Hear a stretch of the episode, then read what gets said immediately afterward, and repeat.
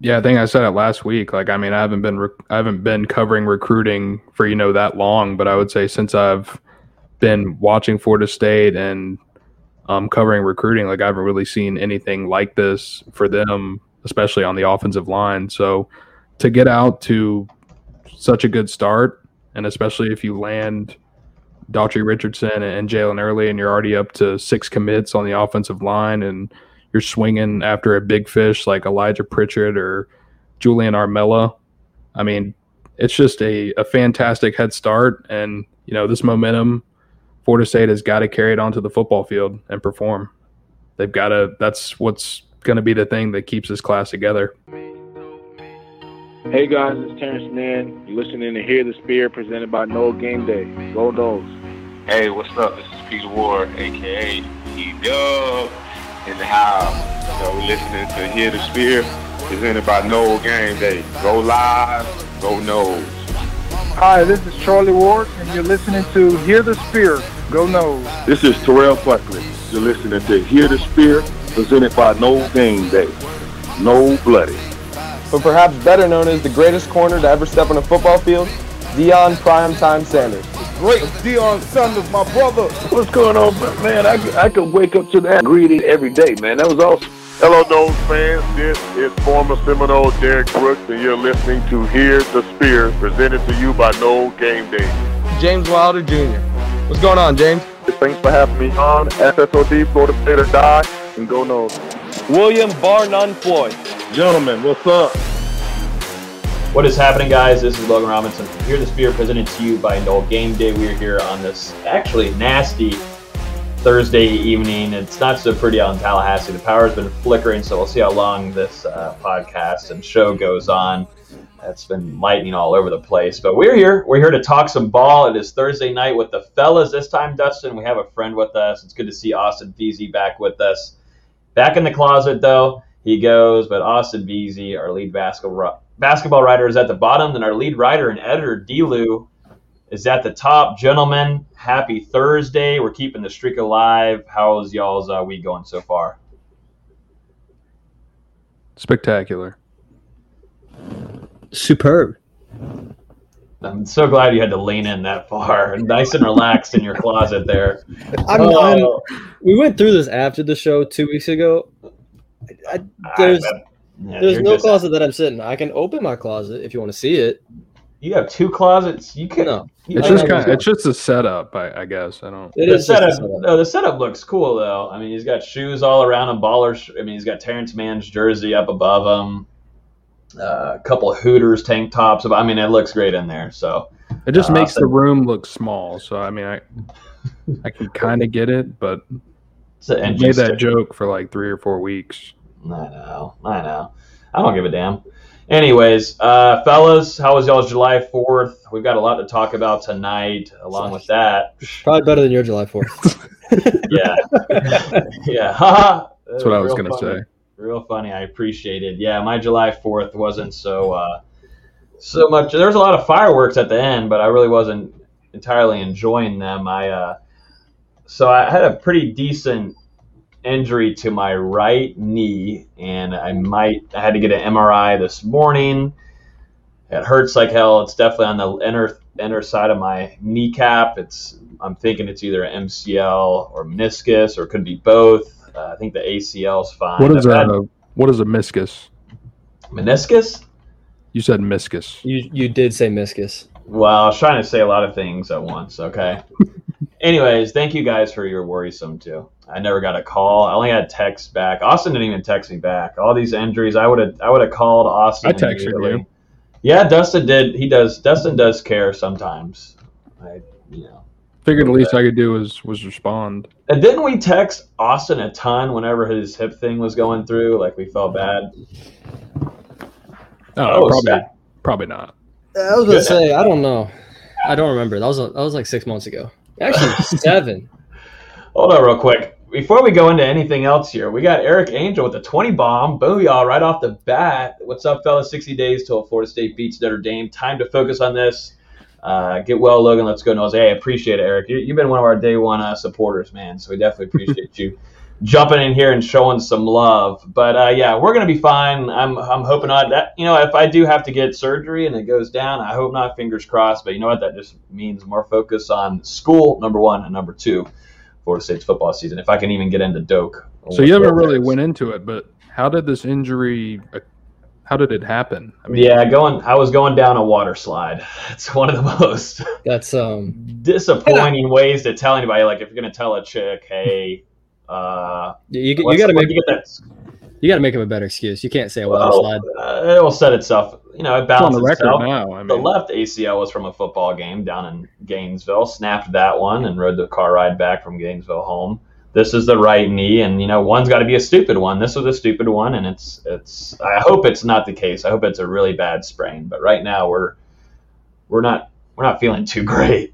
But this whole podcast, man. I know we'll be all right there. I'm hanging out with you guys, so you guys make my day. You really do. Been looking forward to hanging out with you guys all week long. But anyways, let's jump into some good stuff here. Before we start, guys, you can always listen to podcasts on iTunes, Google Play, Spotify, and YouTube. If you're on YouTube right now, hit that like button. We definitely appreciate. it. You can also now throw donations at the bottom. You don't have to, but we definitely appreciate. it. We can bring up your questions right away too. So uh, definitely appreciate everybody hanging out with us. Uh, getting close to football season, fellas. Like like Eric said, 60 days, 60 days until Florida State kicks off. That means that we're getting close to fall camp, which means the fun is only about to start. Here we go. So starting off recruiting, we'll start off with recruiting. I think first, Dustin. There's been quite a few new commitments for Florida State. One in the 2022 class, uh, and also one that was inside of the 2024 class with Jordan Pride. Uh, you also, you know, your relationship with Drell Powers, the three-star tight end, committed to Florida State last Friday. You felt very optimistic that he was going to be uh, picking FSU. You had a pretty good conversation with him about his commitment. Tell us a little bit more about him. 6'4", 238 out of Texas.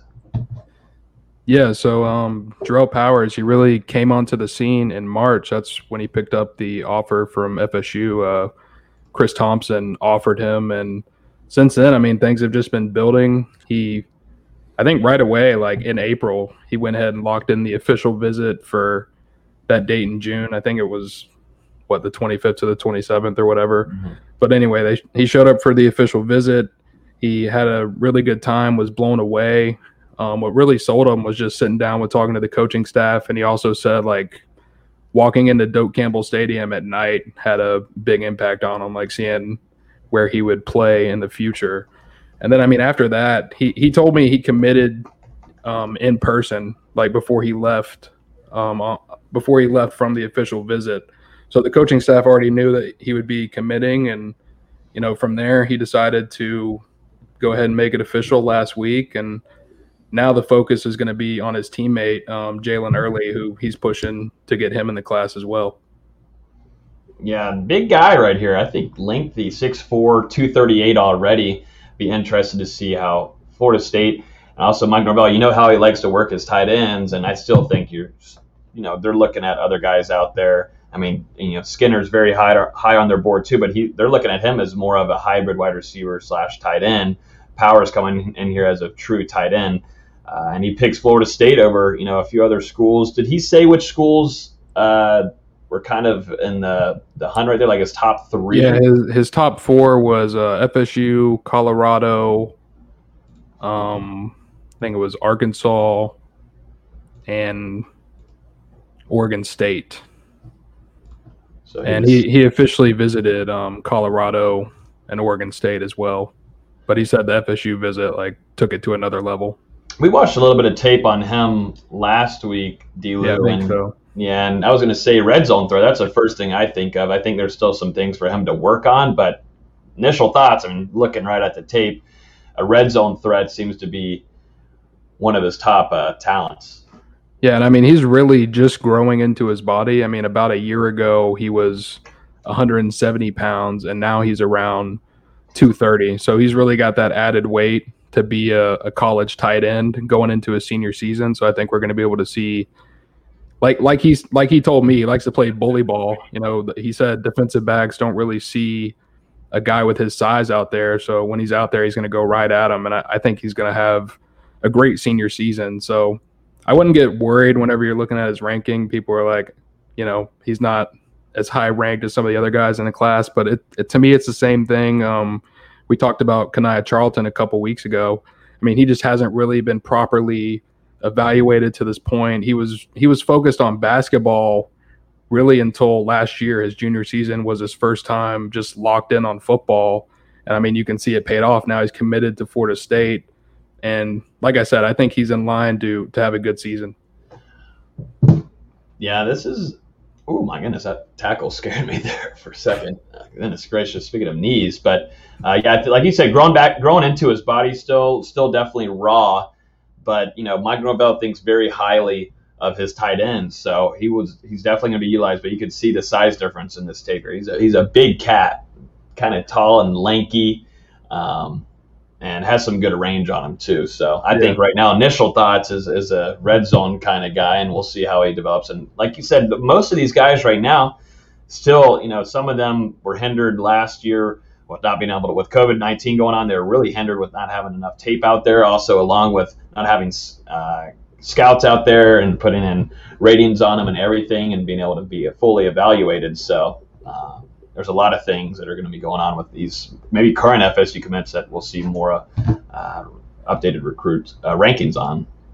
The next guy that committed to Florida State uh, is a is a youngin, another youngin. Uh, he's gonna he's gonna join the 2024 class. That's now three commits in that class with Jordan Pride. He picks Florida State. Coach Woodson after him. Kind of more set as a safety than anything right now, but Florida State sees something in this young cat don't have a Hudl film to really work with here, but kind of just you know you, you got to talk with them a little bit, Delu.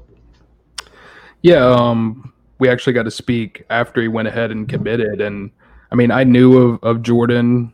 Um, I would I would say before he committed, I just hadn't really got a chance to interview him yet, and I did not know he was gonna commit that fast. But he was a guy that made it to FSU. I think it was four different times in June for unofficial visits and also some of those camps. So he got a mix of being able to work out in front of the coaching staff and also being able to tour campus and do all the things that go into the visit, you know, the photo shoots and everything. And this is a guy, you know, right down the road from from Blountstown. I mean, that's not really too far from Tallahassee. And his, he said that his family and him are, are all really big Florida State fans. And I think it was after one of the camps he he actually picked up the offer from the coaching staff in June, and from there, I mean, it was. He, he told me from there. I mean, it was basically a, a set decision. You know, he had a couple conversations with his family, and they they said um, they were fine with it, and he went ahead and decided to make it official. Added to that DB room, and you know he's so young. I mean, when we talk with Cam Davis, the current uh, said quarterback almost there because he plays in high school, but running back commit primarily. You know, these cats are so young, but it's cool and, and nice to see some of them committing so so early on and kind of understanding that message that Norvell's bringing. You know, it's still so so so far away, and you know, it's all that. But it's cool to see that that message is going all the way, reaching sure. to not just 2023 but 2024. You know, that's a trend that we're seeing a little bit. And he said the first thing whenever he uh, called the coaching staff to commit, he let he let uh, Coach Woodson know. And they got on the phone with Coach Norvell, and the first thing Norvell said to him was, "Are you hundred percent sure you're committed?" Before you know he accepted um, him into the class, and you know, like like I said, um, Pride. He grew up a Florida State fan.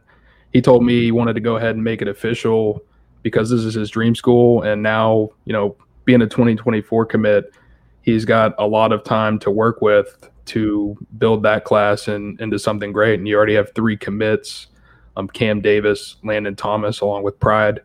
And Florida State, they've actually got the most 2024 commits in the nation. So whether you think that's a good thing or, or a bad thing, this this coaching staff is focused not only on the present but on the future. So mm-hmm. it's an I think it's an interesting take that we haven't really seen from you know the past staffs. I wanted to bring up a thing here and talk about a quarterback, and you got to spend a lot of time with him, and he was one of your longest interviews we talked about in the production meeting, Delu, and that's Chris Parson, there's a lot of people that have some. Uh, they think he's got a very bright future, and you also think that too. I know that you've been texting inside of the Discord a lot, talking very highly of him. Uh, mature kid in that 2023 class. You most he recently vis- visited Florida State. Uh, he's kind of got a little. Uh, I'm not. I'm not gonna make any more comparisons because I've been a little too hot on doing that lately. But uh, you know, there's a lot of good things to think about him because he's kind of seems like a Florida State lean, definitely in my opinion. But this is a guy out of Tennessee, and Tennessee is going to be heavily after him too, and would love to pick him out. But he's actually planning on committing on July 22nd, Delu, and his top teams. I what are his top teams that are in there? Top eight, I think he dropped right. Yeah, he, really, he released um, a top eight. I know, I know that FSU, Miami, Tennessee, and Kentucky are in it. I can't remember the other four off the top of my head, mm-hmm. but I'll find it. But yeah, so he released that top eight with a plan to commit on, I believe it's um July 22nd. Like you said, he recently got a chance to come through to FSU, and the first the first thing that the coaching staff did is they had every single member of the staff out there waiting for Parson and his family when, whenever they arrived, and you know, Coach Coach Norvell and Coach Dillingham were really with them throughout the entire trip. And during their meeting, they or Coach Norvell specifically um, expressed to Parson that he was their number one quarterback target in the 2023 class. So really, it was it was a great visit for Parson. And this is another guy. I said about pride, but Parson he also grew up a Florida State fan, and he's actually related to a Seminole legend and a guy that we've had here on the podcast, Logan, and Terrell Buckley, which is something that surprised yeah. me. Um, I believe Terrell Buckley is, is, his cousin. Yeah, that's what we were talking about. What were we talking the Discord or something? And that was like a, crazy to think of. Yeah. or he's a he's a um he's Chris Chris Parsons' dad's cousin. So I don't know if that would make him his cousin as well. I don't know. I don't know the whole. I don't know. That's that too much work for you and I, and we're gonna definitely. Maybe that makes them like second cousins. You have any take Either on that, way, Austin? I, think it's cousin second removed. Something. Either like way, they're they're somehow related, and you know through through that, a lot of their extended family is Florida State fans. Um, Parsons' family is Florida State fans, and like I said, he grew up a Florida State fan. And after the visit, you know, he named FSU as leader. So going into this going into this announcement, I think the Seminoles have to feel really good about where they stand. And you know, I did an interview with him, and he was very high on FSU, and th- God, this is a guy. high. No, I was hoping. It, all right, go ahead. Sorry. But throughout June, I mean, he he was all over the country, visiting different places, working out, and you know, I think a lot of schools are going to be after him. You know, right now, maybe you look at his top eight, you don't have Alabama or Clemson in there, but I think down the line they're they're definitely going to join this guy's recruitment. He he's very talented, and I think he he's got a very mature mindset. You know, kind of beyond his years. It's a throw here on one of the most recent tweets he shared. He said he's very pull up, he's able pull to move his spring game, spring game highlights. Yeah, let me find that. And uh, what was I going to mention? Oh, he did. He just shared too. If I can get out of this. Uh, full screen here. He just tweeted one minute ago. This commitment video is about to go crazy. Tag the guy that will be filming and editing it. But it seems like he's already working on putting together a commitment video. Depends. Will it be Florida State? And it seems like it's leaning that way. I feel like his visit went very well, and we got to see the video of the whole staff greeting him, like you had mentioned before, Delu. I mean, that's that's huge. If he's up there as the number one target, I mean, Florida State, we've seen it's worked out very well for them in these visits the true interest, the actual genuine interest in these kids, you know, and being real with them is something mm. that the staff has done a very well job, done a very good job at. Yeah, and I mean, you know, you look at it now. Florida State has made him a priority. They've told him he's the number one quarterback target on their in the 2023 class that they want, and he's also named FSU's leader. So like I said before, I think the Seminoles have to feel really good about where they stand right now. Oh yeah, and he grew up a Florida State fan and is related to a legendary Seminole. So I, I would say you, you feel good about where you stand. It, it would be kind of it would be kind of shocking to me at this point if he did not commit to FSU.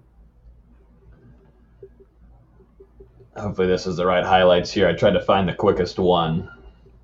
This ain't it. Great, wonderful. Like it's literally titled "Spring Game Highlights." I don't know how it's it's not that hard. Just click on you click on. How about you do thirty thousand things at once, Dustin? How about you do that? But these look pretty dang good to me so far. This is real games. No spring games. The spring, the spring game was a real game. Nah, I call it like a jamboree. Look at him move in the pocket. Like the thing to me is, he just he knows how to evade pressure. He can throw on the run. He's got really good footwork for his class. Yeah, no. You gotta can think this kid. He was only a sophomore last year, so we're looking at sophomore film going into his junior pretty- year. looks pretty good as a sophomore. He's got a good ball. He gives a good deep ball too. Can evade the pass rush there. Let's see. You know what? Hudl needs to chill with all the ads. Really, we chill with the ads. Jeez, I'm loading up the spring game highlights as we speak, but we'll watch a few more plays here. Evading. Is that a holding?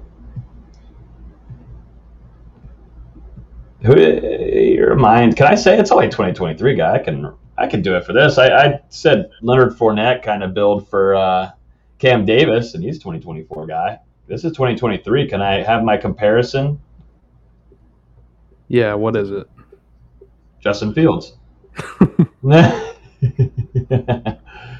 uh, not that extreme, but all right. thing is, you don't really see him scrambling much on his highlights. Like you can tell he's got, you know, he's athletic, but he uses that to work in the pocket, move around defenders, and find guys downfield. So that's something I really like. You don't really see him just tucking it and running. He's actually Nah. looking to make the play with his arm. All right, here we go. That's the same one. there we go. It's the same one. Now we go to this one. And we go to the bottom one because that's the right one. There we go. Oh yeah, this is it. Spring game highlights. We get this get to see him face his own team in a scrimmage. Nice. Running. Got Dustin Lewis rushing him. Hard play there. Dustin would have been running that fast. That was No, one of my is true. favorite plays right there because he rolled out of the pocket. He was looking at the guy, the receiver on the outside, and then I like threw it back inside. He faked out the defender. Yeah.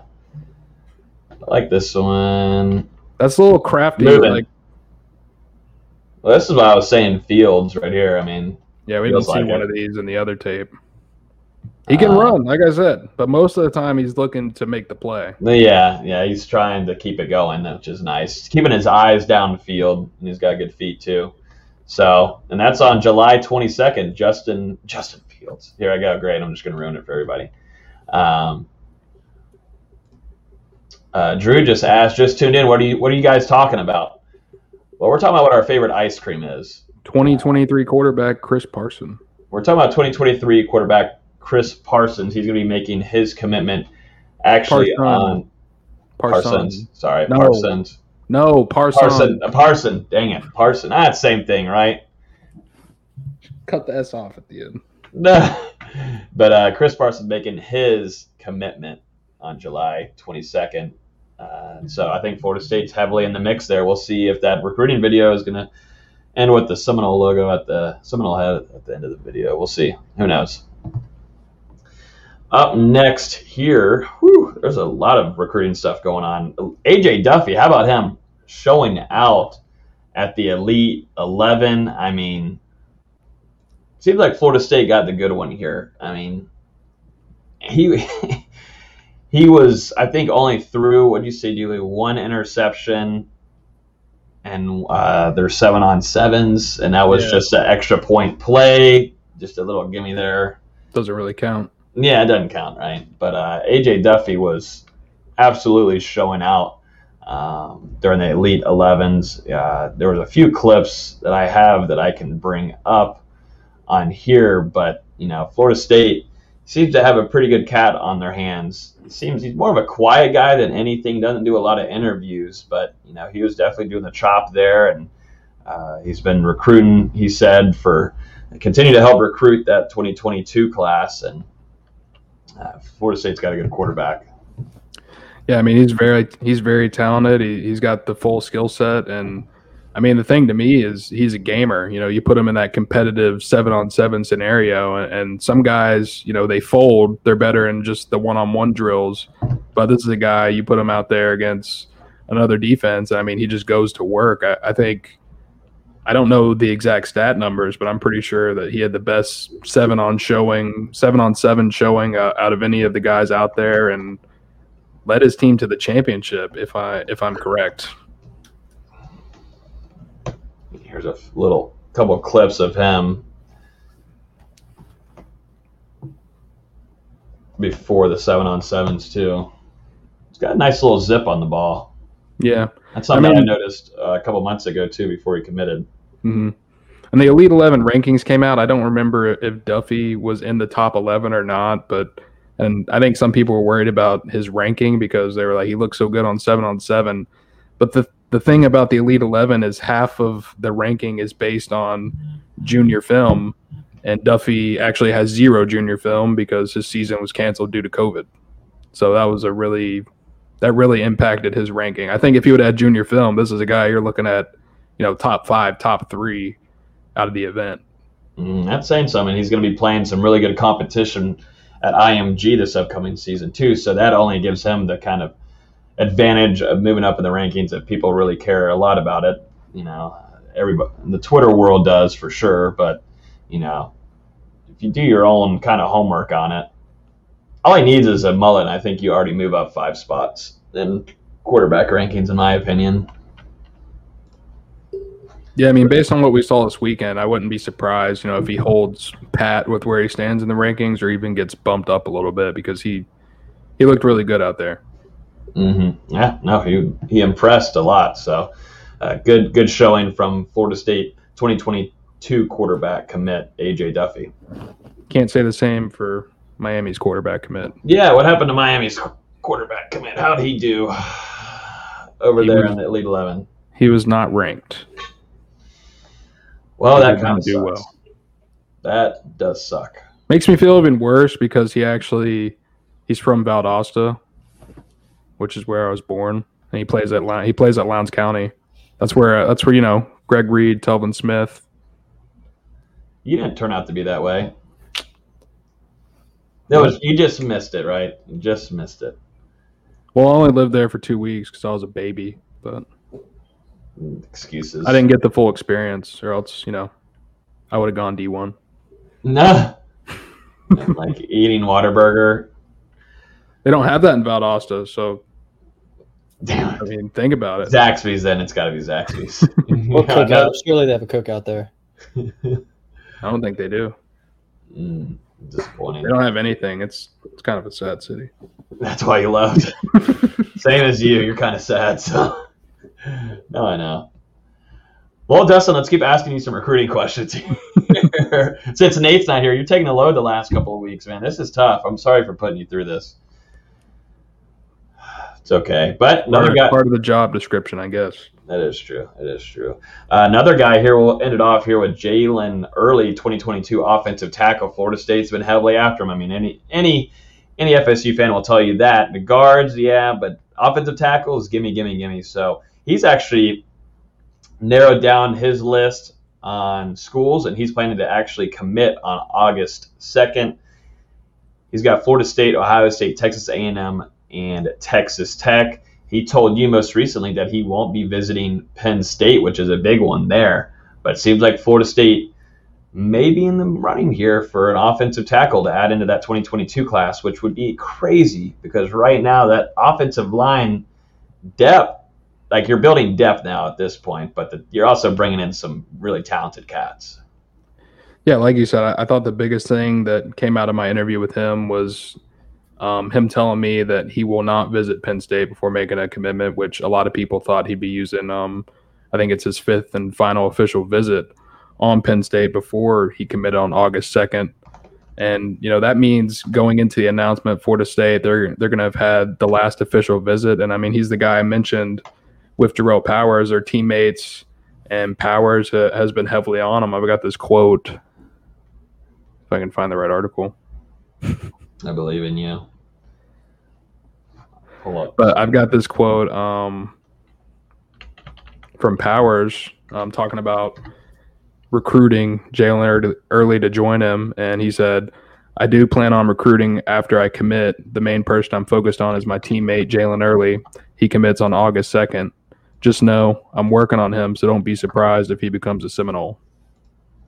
hmm So he's working on him, and whenever I mentioned that to Jalen early in the interview, I mean, he just he laughed his head off for a second. I, and he's like, but he's like, yeah, it's true, but he just thought it was. I guess he just thought it was funny. But you know, at this point, I definitely feel like Florida State has the edge. Um, it, I, it's going to be huge this month for that communication to continue and, and just keep working on them to secure that August decision because he's very talented, and it really helps. I think, like I, I've already said a couple times, but it really helps having Powers already committed and they were on the official visit together. They both got to experience FSU for the first time together. I think that kind of relationship pays off in the end. Absolutely. Coach Atkins and what Norvell is doing, and Thomason's also on him too, correct? What? Thomason too, and he's had some. He's been on a. He's been on a uh, streak too of landing some of his targets. Three three twenty six four. Yeah, Norvell, Coach Atkins, and I believe Chris Thomsen. They've all had some contact. I mean, Chris Thomsen. You look at Jalen Early as well as um, Powers. They're both from Texas. That's that's where Chris Thomsen was born. That's where he has a lot of his coaching experience. So he's able to connect with a lot of these guys from that area very well because he's he's already familiar with it. So big time, uh, gigantic offer list here: Alabama, LSU, Georgia, Oklahoma. Yeah. Um, This is a very Ohio State. He's a very highly sought after guy, and, and really, you know, it seems like the top three are probably FSU, Ohio State, and, and Texas Tech at this point. D'Lo, I have a neighbor from back home. Drew Collins says, Dustin, I'm originally from Thomasville, Georgia. That's about 30 minutes west of Valdosta. Hometown of the great Charlie Ward. I always think about Charlie Ward when I'm going through It's a good Thomasville. city to be from. Yeah, it is. It's produced some good, some crazy good talent out of there too. There's some talent Florida State wants from there right now. What'd they do? What happened to you? Well, I'm I'm here. You know, I'm I'm providing my talent for this podcast. That is right. That is correct. You're spot on. You're not State couldn't handle it. yeah.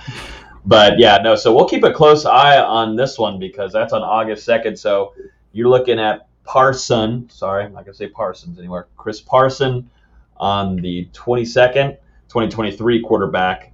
And then you've also got Jalen Early, big time offensive line potential commit that could be coming in Florida State's favor. So And you've also got Daughtry Richardson on, I want to say July 25th, but it could be 26. It's one or the other. And then also um, 2022 running back uh, Jalen Glover could commit in that late July, early August timeline as well. So there's some decisions still coming up. We'll see how many go in Florida State's favor. Hmm Florida State is currently ranked as a number five team in the country per 247 Sports. So still hanging around in that top 10 and still hanging on tight in that top five, but it could get a little bit better here. Definitely looking at, like you said, look at Richardson, you look at early, it keeps building that 2022 class. And it's crazy to think that you're going to start looking at the positions.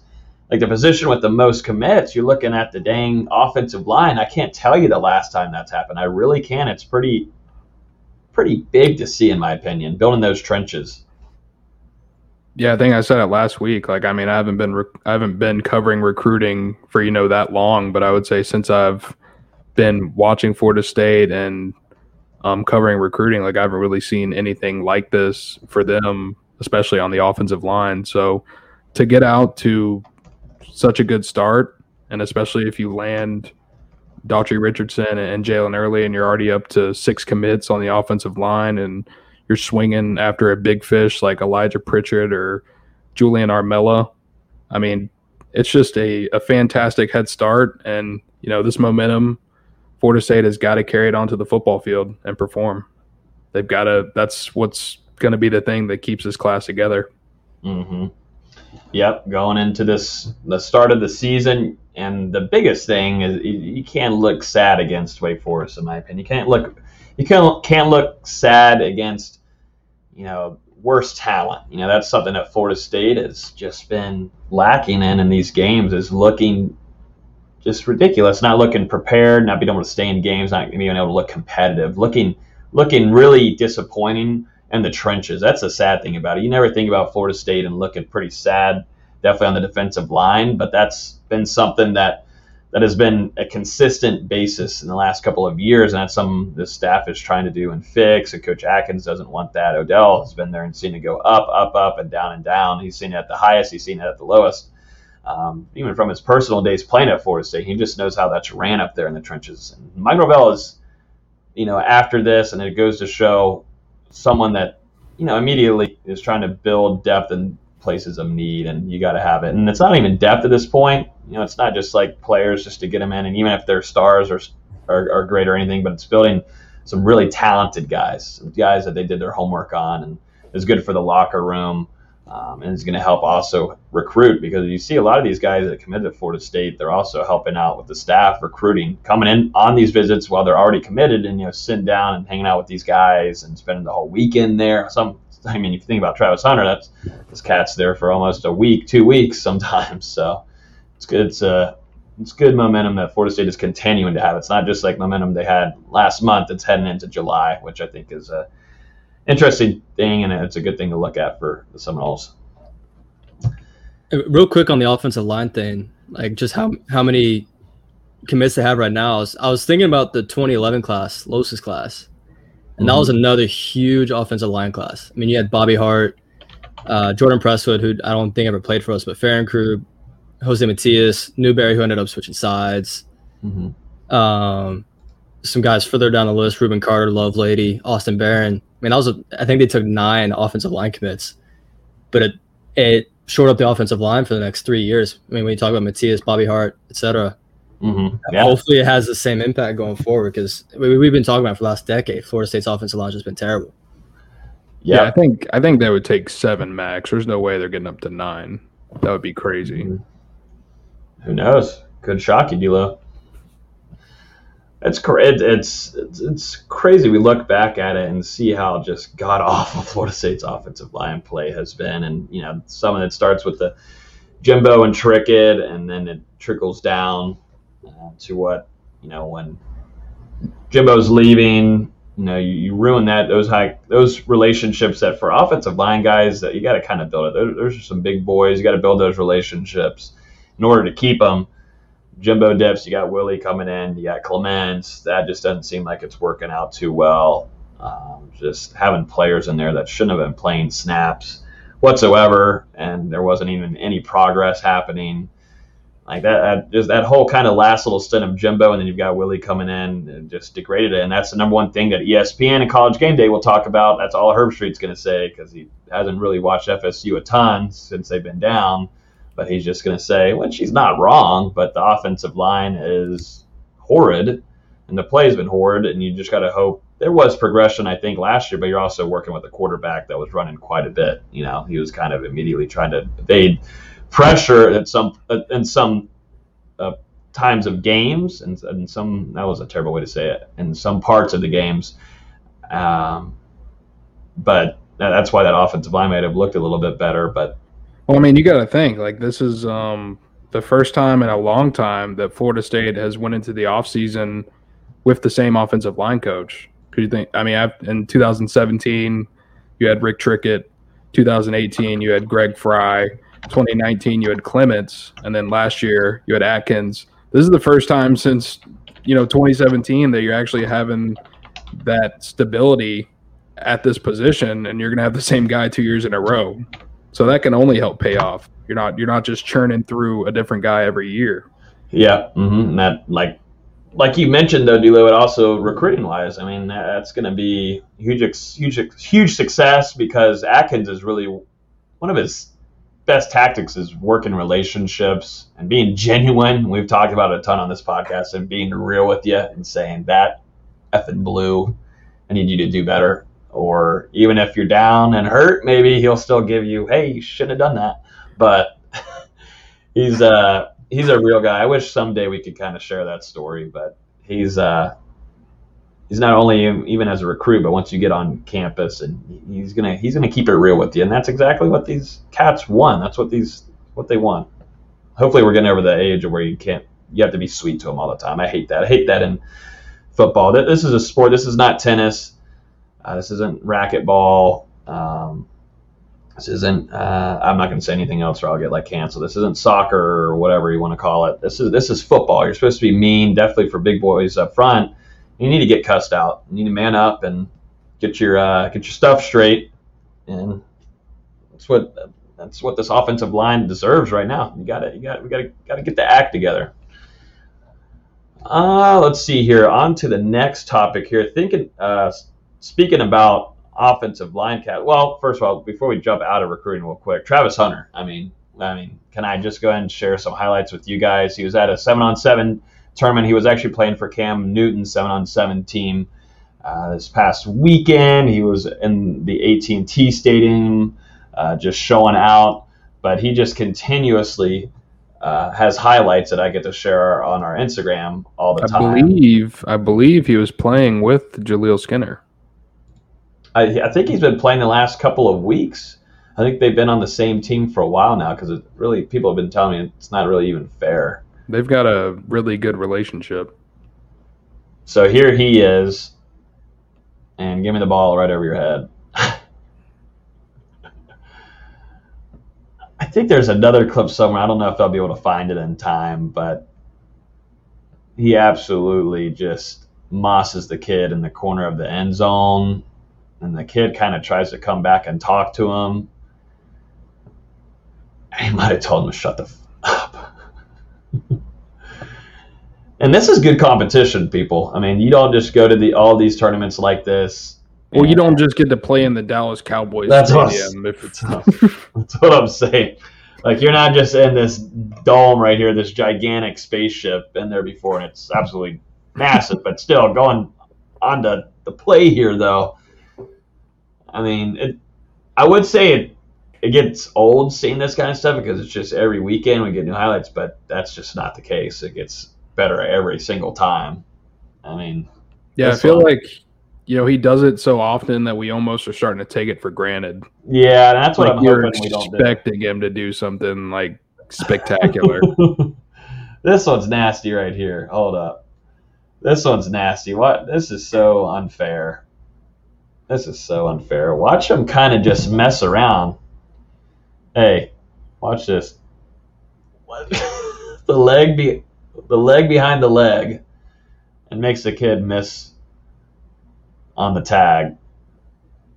I love when he brings so he's got a stuffed animal that he brings to these. so if no one's seen it yet, he's got a stuffed animal that he brings with him to these tournaments. We'll see if he brings them to games or not. But he does. Here we go. This is a kid getting mossed right here. So here's the question I want to ask both y'all, because eventually this kid is going to be on campus, um, and Florida State and fans are going to be going crazy.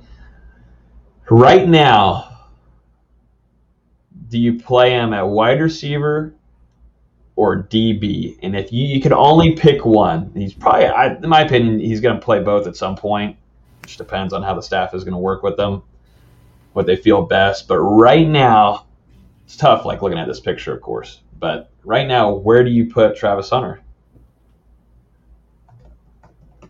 I would put him at receiver just because there's less talent in that room right now, especially less proven talent. Like at least with the DBs, you've got Travis Jay, Jamie Robinson, so on and so forth. You've got a long list of guys that are wide receiver, you know, waiting for someone to step up. If he was coming in this year, I'd put him in receiver.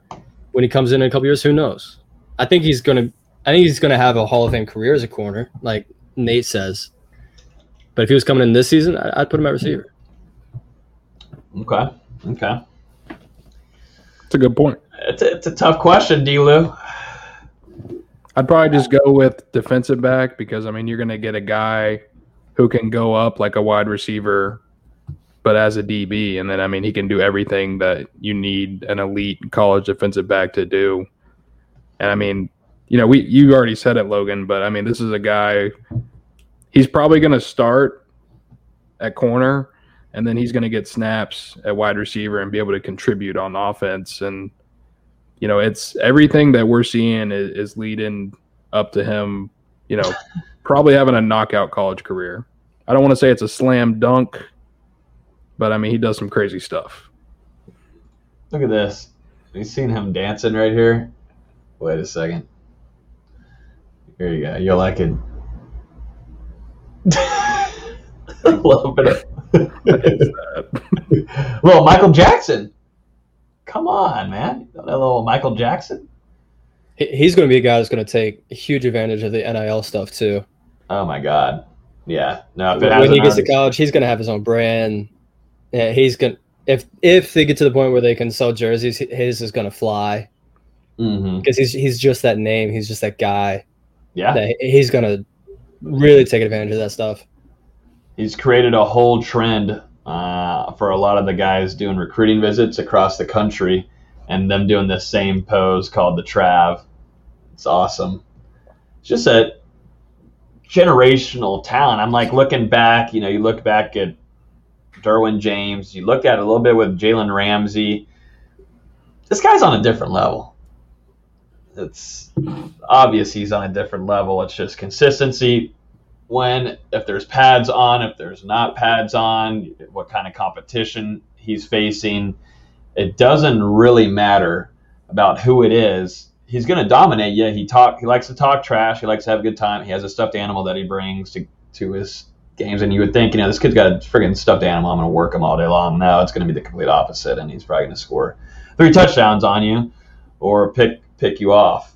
I mean, it's it's fun, and you like seeing this kind of energy. It kind of brings back that FSU swag kind of mentality. Bring back that those vibes. I mean, here he is with pads on, just looking back at everybody. Um, yeah. So just, yeah, I mean, he's a flashy guy, but he backs it up. So yeah. can't really say much about it. It's not uh, like uh, it's not like Juju. Juju. Oh. Whoa. What you talking about? All those TikTok dances. He's in the NFL. Dancing on people's logos and getting his head ripped off. I mean, yeah, I wish. I'm saying though, Travis Hunter, he, he backs it up. There we go. We we get we got to get uh we got to get the name of this. we need to get that stuffed animal on the pod.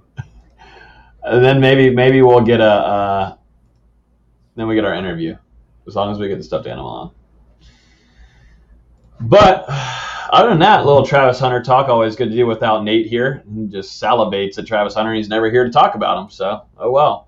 There's a question on here, D'Lo. We talked about it a while back, but Kamari Wilson, 2022 five-star safety from IMG, most recently put him put FSU in his top list. Seems like it's a Georgia bound. You can just kind of quickly answer this again, but it doesn't seem like Florida State right now is going to have anything to do with this until if, unless they go if Florida State goes on a crazy run this upcoming season. Yeah, I mean he visited FSU and, and the coaching staff is doing what they can to make themselves a player in his recruitment, but I really think that he's just fallen in love with Georgia and that's I would say right now that's where he's going to end up. You know, nothing is ever a done deal, and you know maybe Florida State can somehow flip the tide of this recruitment. But with where it's at right now, I don't see it happening. Another question here from our guy Mendoza, always in here. Appreciate him. What what can y'all tell me about Anthony Lucas and Daniel Martin? So Lucas is the DT out of Arizona, and he he was on campus last month as well for an unofficial visit and I'm I don't know if he has a decision timeline that has come out yet, but I believe he's a guy that's going to wait until later down the line. So this is really just one where you want to see Florida State hopefully somehow get him in for an official visit or another unofficial during the fall to check out a game. And it's the same thing with Daniel Martin right now. it kind of feels like this is between Florida State and Vanderbilt, and he went through with his Vanderbilt um, official visit and didn't end up committing. So I would I would say I like where FSU is right now, and he's another guy. I mean, you've got to get him back on campus for the fall. I think getting these guys in for that Notre Dame game, and you know, hopefully you blow it out of the park. That's where you're going to build a ton of recruiting momentum. Got another question here. We're just rocking right now from a guy, Zach P. Earl Little Jr. most recently visited Florida State uh, last month. I think this one's definitely SEC more than anything for him, but that's another talented cat. And, you know, I think maybe more warm to Alabama than anything. But could Florida State have a chance here? He's a six foot 175 out of the 2022 class down in Fort Lauderdale. I still think he's an Alabama guy than anything SEC. Um, yeah. Yeah, obviously, um, he's a what is it? He's a Miami legacy, but I don't even think the the Canes are really a big player in his recruitment. Like you said, Logan, I think he's I think he's an Alabama lean right now, but he he was on campus last month. It seems like he's connected with the coaching staff. He feels comfortable with where he would stand in Florida State's defensive scheme if he did pick FSU.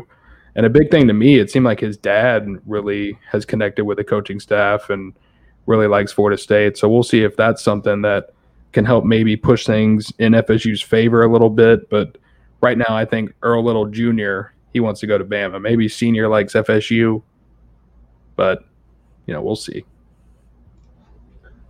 He's got his official visit in the fall. Gotcha. Okay.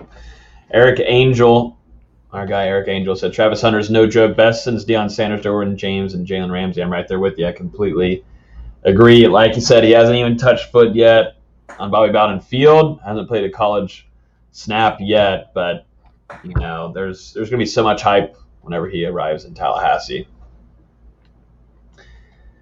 Let's move on a little bit here into the rest of the docket. We've got a little bit more on the NIL. So, first of all, let me show one thing. So, most recent offensive line, uh, com- not commit, but transfer that picked Florida State from Notre Dame, Dillan Gibbons.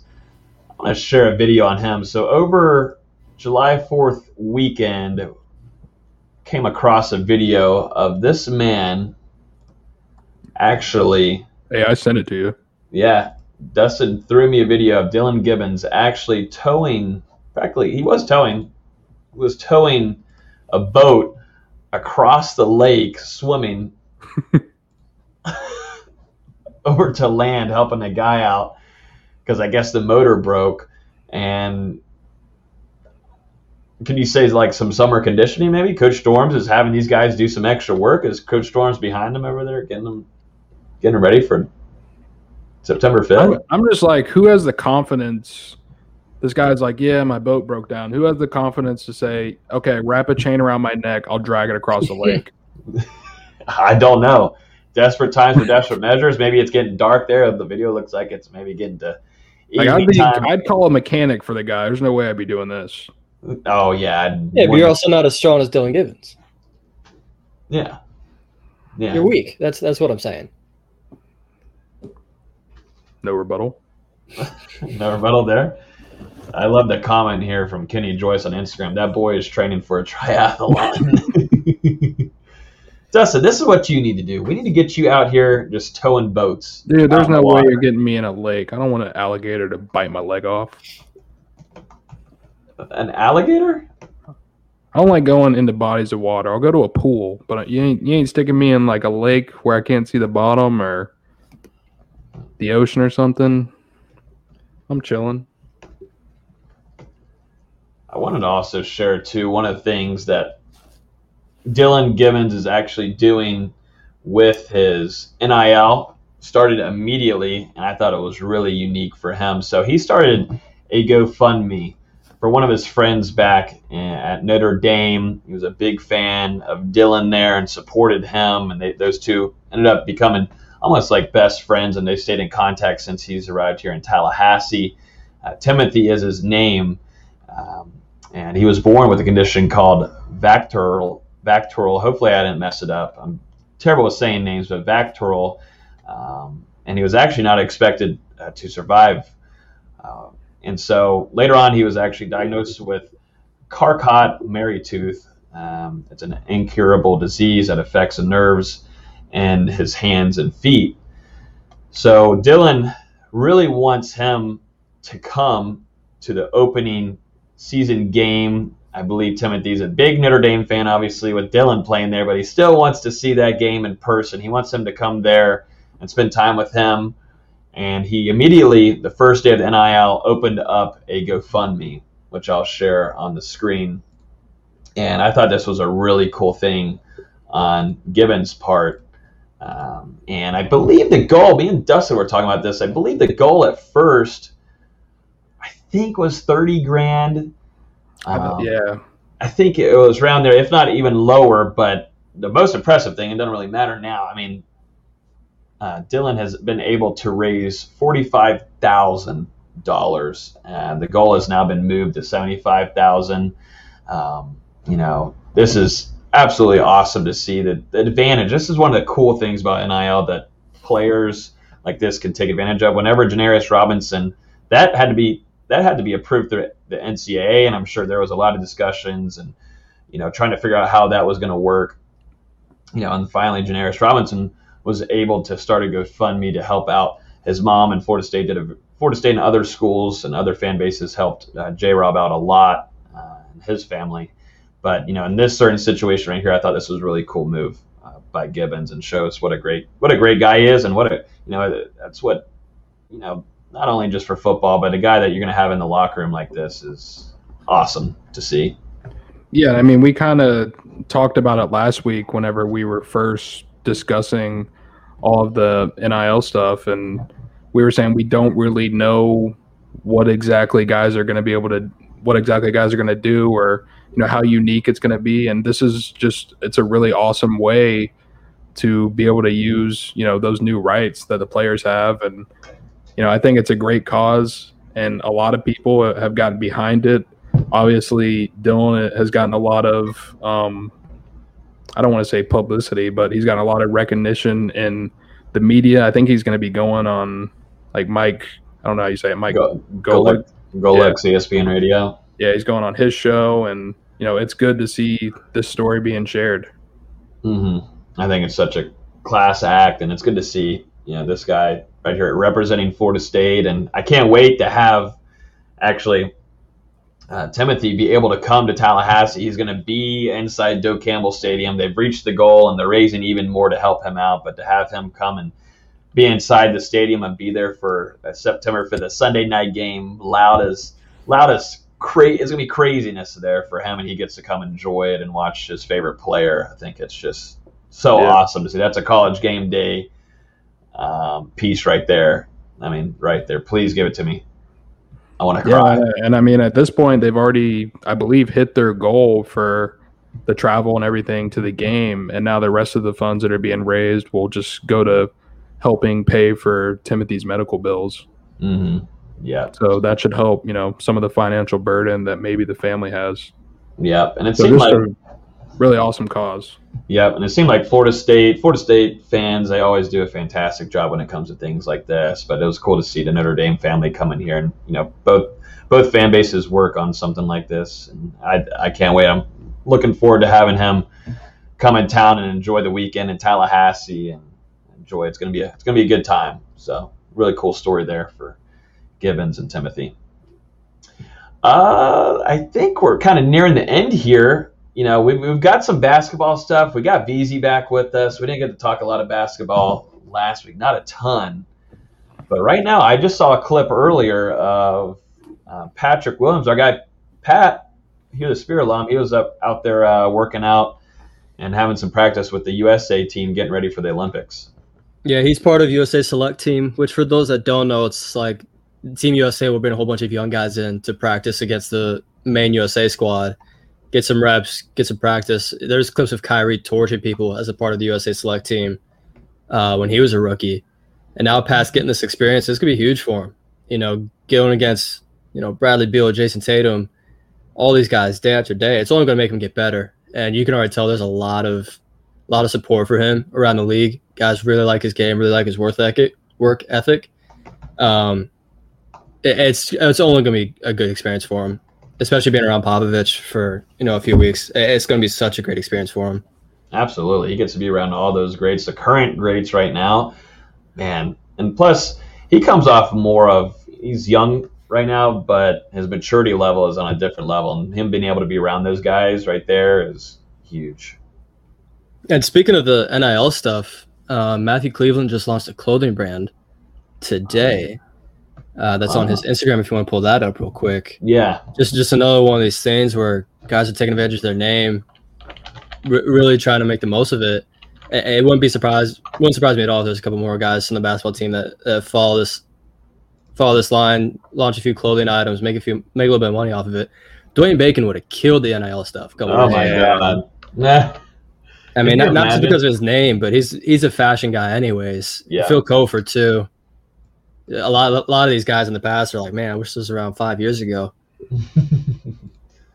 Yeah. Yeah, I think we we actually talked about um, Cleveland last week a little bit because I think the first day of the NIL stuff, he announced that he was going to be doing like a blog and some. yeah, with, with stock risers. yeah. and then uh, I think um, Cam Cam Fletcher's doing it too, Mhm. doing the stock risers posts. Which I mean, go ahead, do a little blog, get a little bit of money for it. Yeah, here, here's Cleveland's Cleveland's brand right here. Just basic stuff: sweat shorts, tanks, tees. Mhm. Nothing crazy, but I mean, go get your bread. Yeah, get the bread. I like it. Get a little, use a little garnet and gold here, baby. Uh, He says, "I'm very happy to announce my official brand and apparel is now live. Link in bio. Boosted Biz plus plus is people he worked with partners have changed the game for college and pro athletes to monetize their likeness. Shout out to the team for making it all happen. Go support link in bio. So yeah, we got some shorts, some tanks, cool stuff here. And for these basketball guys, it's it's a lot easier for them to do this NIL stuff because their faces, like they're not covering their heads with helmets during the game, so you get to see them while they're playing and see them making these plays. Then they go on social media, and it's the same guy supporting their own brands. It's not like with football where you just see a number. Mm-hmm. Being able to put a face with these with these brands, these sponsorships, however you want to put it, it's only that much easier for these basketball guys to to make money off of it. Mm-hmm. Yeah, and I I can't wait. There's going to be so many different creative ways that not just basketball players, but athletes across the country are going to be making money now. You know, we see influencers do brand deals and such, but I'm wondering too. This is just a random thought, but how does it work? Let's say if a betting site, a sportsbook, wants to connect with an athlete. Well, I think that's part of wonder the how that works. stuff. I, I don't think they can. Uh, I think gambling was one of the things that was off limits. and that I guess that's kind of like the NFL. You know, you can't Yeah. you can't do that. Yeah, I guess I'd be against it. I don't know that uh, whole kind of stuff. I, would hate to have that job, having to figure all that kind of stuff and There's still a lot. the rules. Yeah, there's still a lot they got to get figured out because they they rushed into this process so fast.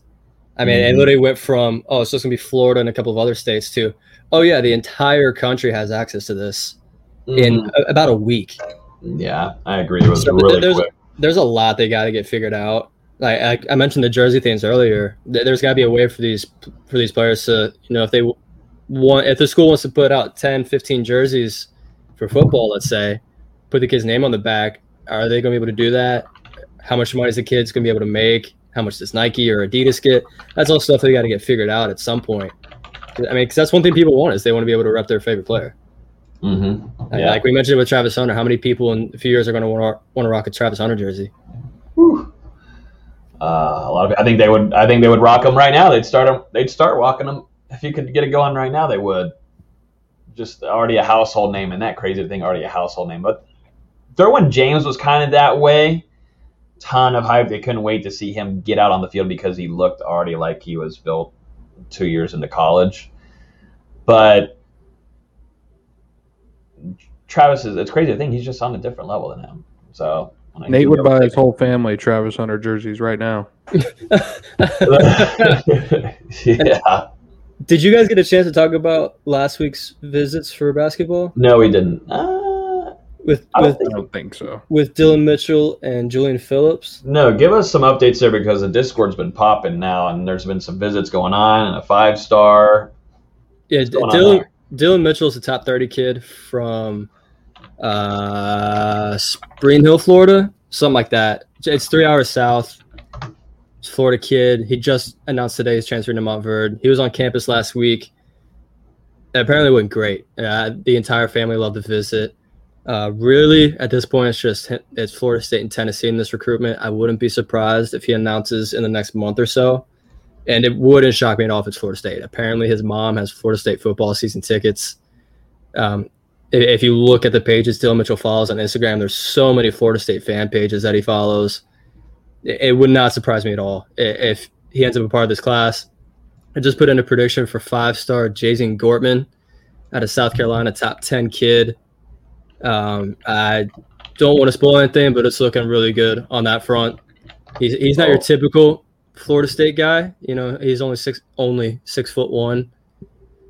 It'll be, it'll be the shortest scholarship if he were to come. He'd be the shortest scholarship player on the team since David Nichols, and the shortest freshman we recruited since C.J. Walker, which was what six years ago, seven years ago. It's, it's Mm-hmm. been a minute. Um, really talented, really athletic. Uh, he's so bouncy for someone six foot one, and he's close with Julian Phillips, who was just on campus last week, another South Carolina kid. He just he did an interview with twenty four seven, I believe, saying visit went great. You know, Florida State's been able to get some names on campus recently. I know it's not transfers that everyone's wanting. It's not the Kofi Cockburns or Moussa Cisses or whoever, but they're bringing some talent in this 2022 class. I mean, you talk about Jason Gortman, top 15, Jason or yeah, Jason Gortman, top 15, Julian Phillips, top 50, Dylan Mitchell, top 30. I think Mitchell ends up being a five star before it's all said and done because he's been killing it on the circuit this summer. He just killed Mikey Williams' team by I think 30. Woo. Um, he's he's really hooping this summer.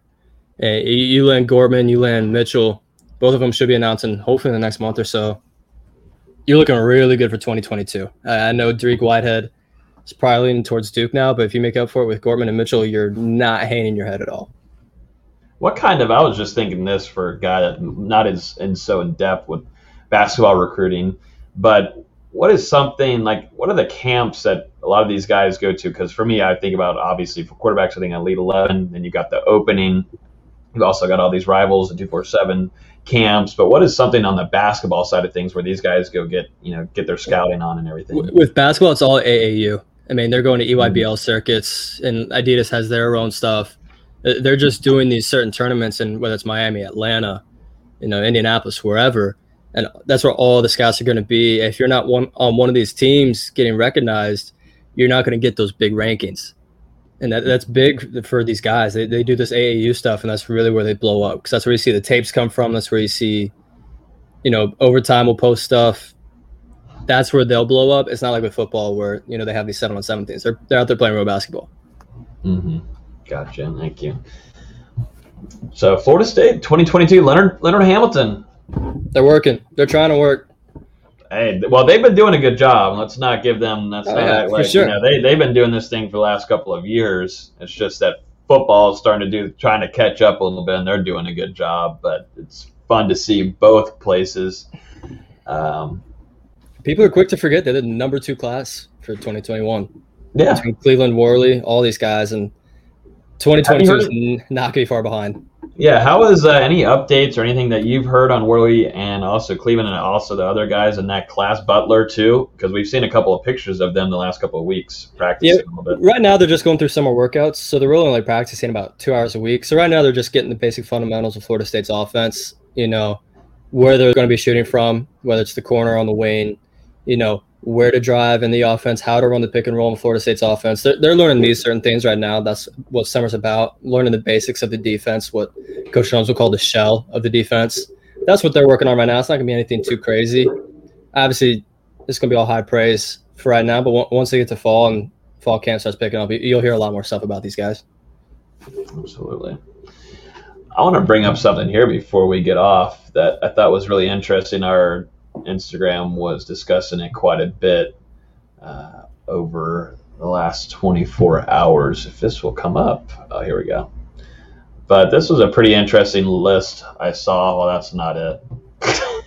that's not it. Hold up. But there was a list uh, from CBS that ranked Mike Norvell. So this was a 2021 ACC coach rankings heading into the season, and it had Florida State's Mike Norvell at number 10, behind Manny Diaz, Pat Narduzzi, Cutcliffe, Clawson from Wake Forest, uh, Bronco Mendenhall from Virginia, Mack Brown from UNC, and Dabo Swinney. Jeff Hafley from Boston College also ahead of Mike Norvell, and Dave uh, Doeren, who's a complete, you know what, anyways. But Who wrote, who wrote it? uh, I don't have the name, but it's from CBS Sports. Uh, I'm trying to bring it up here on the screen so you can kind of really get a feel for what I'm talking about. Here you go. So this was a ranking on two, on CBS Sports, and obviously you got Dabo Swinney at number one, Mike Norvell all the way down here at number ten. So I'm wondering, are they just depicting depicting this from last season and how that went? You know, I mean, I mean here's the thing: Florida, Florida State hasn't done anything with Norvell yet. They've had one year and they were three and six. If you take it off that one year, yeah, Norvell's the tenth best coach in the conference. We would all take him a lot ahead of a lot of these guys. But when you don't have one thing to prove it off of, that it's not that disrespectful. It's kind of, but not that disrespectful. David Cutcliffe won one game last year. And he lost to Mike Norvell. But he also has how many years ahead of him of proven track record? Well, so then if it's that case, then you That's look back at Memphis. Then yeah, that's what I'm saying. You I'm look saying back at at, that school. I'm saying at Yeah. that school. He's he's had some success at Duke, not a ton, but more than any other coach has since Spurrier. Yeah, I just think I think it's way off though. I think if you're thinking, I just need to have an explanation. If we're talking about at that certain school, then maybe so. But as if I'm thinking about ranking coaches, and I think about their as a whole tenure as being a head coach, in my opinion, not just maybe at a school. I just thought, I think people like attention. Yes, of I course. think my mic is about to fall off the desk. We can hear it. We can hear it definitely doing something. uh, I mean,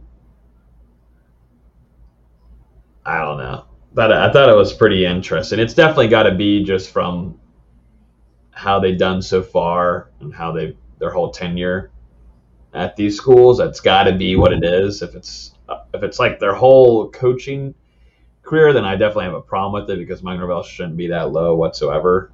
Um, It, it also shows you how bad the conference has been the last ten years. If Dave Clawson is fourth, yeah. Like and, Bronco, and Bronco Mendenhall is third when they have they've had a good season and a half. Yeah, I was about to say they had that, and then that kind of fell off after they lost. I forget his dadgum name, but quarterback. That was. Oh, I know who you're talking about. Yeah. Like they, they had a couple guys between Andrew Brown at, at D line and um, what was that safety's name? They had a, Bryce Hall. They had a couple good guys. Yeah. What up, my boy Durham? What's up, man? Appreciate you watching in. But uh, yeah, just thought that was pretty interesting to kind of end this off. There's a few questions on here that I want to get to whenever we get a little bit closer, Eric. Uh, when we get closer to football season, because we're going to be giving a full preview on a lot of these things with position groups. Uh, we've got a lot to go through the next couple of weeks. Now we're kind of getting to the weeks part before we start uh, previewing uh, some games and even you know these position groups. Who's going to be starting at quarterback? What does your starting wide receiver unit look like? Who's starting at DB? Who's your two starting corners? The D line unit. I, there, there's so much stuff we're about to be jumping into, so I want to wait until we get into that. Save that for a couple episodes ahead. But gentlemen, is there anything else that you guys uh, want to bring up or talk about? I think that's practically it. Yeah, someone asked earlier if any of us will be at the FSU Wake Forest game this fall. I will be. Uh, I don't know if either of these two guys will be, but I live 30 minutes from Wake Forest, so I will be there. I don't know if I'll be making it there. I got to see if I have two legs. Me and Logan are going to the Boston College game. We are. Uh, thanks for the invite. I just got I just got told this, so I'd love to go to a Boston College game. they are fun. Fly up there. It's for my bachelor party. Just sell a couple more When, shoes. Austin. when is it? November 23rd, maybe. I don't know. Are you flicking that mic thing over there? Because we're hearing like a Yeah, no. Yeah, I'm sorry. You're I could pulling a do that. Nate. I could do that and then fly to Indianapolis. Oh no, that's the next week. I'm about to say go to FSU Purdue basketball game the next week, but it's too you just go, You're just going crazy now. I am. I really am. I'll be Yeah. in Atla- I'll be in Atlanta early that month for a concert. Just getting crazy on us now, man. Yeah, Damn. this fall's gonna be fun. It is. It is. We're back to normal. That's the biggest thing. Back to normal. Thank God. Woo. Thank God. Uh, but yeah, definitely appreciate everyone that's listening to us. We, we really, really do. And we thank you guys a ton. It's crazy to think that y'all listen to us and definitely for this long for about an hour and a half. But really uh, thankful for you guys. As always, you can listen to this podcast and show on iTunes, Google Play, Spotify, and YouTube. If you're on YouTube, definitely appreciate if you hit that subscribe button and hit that like button on on the video below. Um, we'll be back here on Thursday night, hoping to have some guests uh, start kind of trickling in here once we get closer to football season. But we're going to try to get a guest lineup to get you guys prepared for the fo- football and NFL, and maybe you know to get some NBA guys in here. You never know. I'm trying to think ahead a little bit, but uh, think highly. I'd love to have Terrence Mann back on or Pat to talk about. Pat would be really cool. To, well, t- both of them I'd kill to have back on. What, what can I say? But um, after a phenomenal season from Mann, and then you've also got Patrick Williams also having a really good season too as a rookie, and then he's now working out with the Olympic squad. So got some got some cool stuff that we're gonna start working on to bring in onto the show. But yeah, everybody enjoy the rest of y'all's week. Enjoy the weekend, and we will talk to you guys uh, next week on Get a Spear. Peace.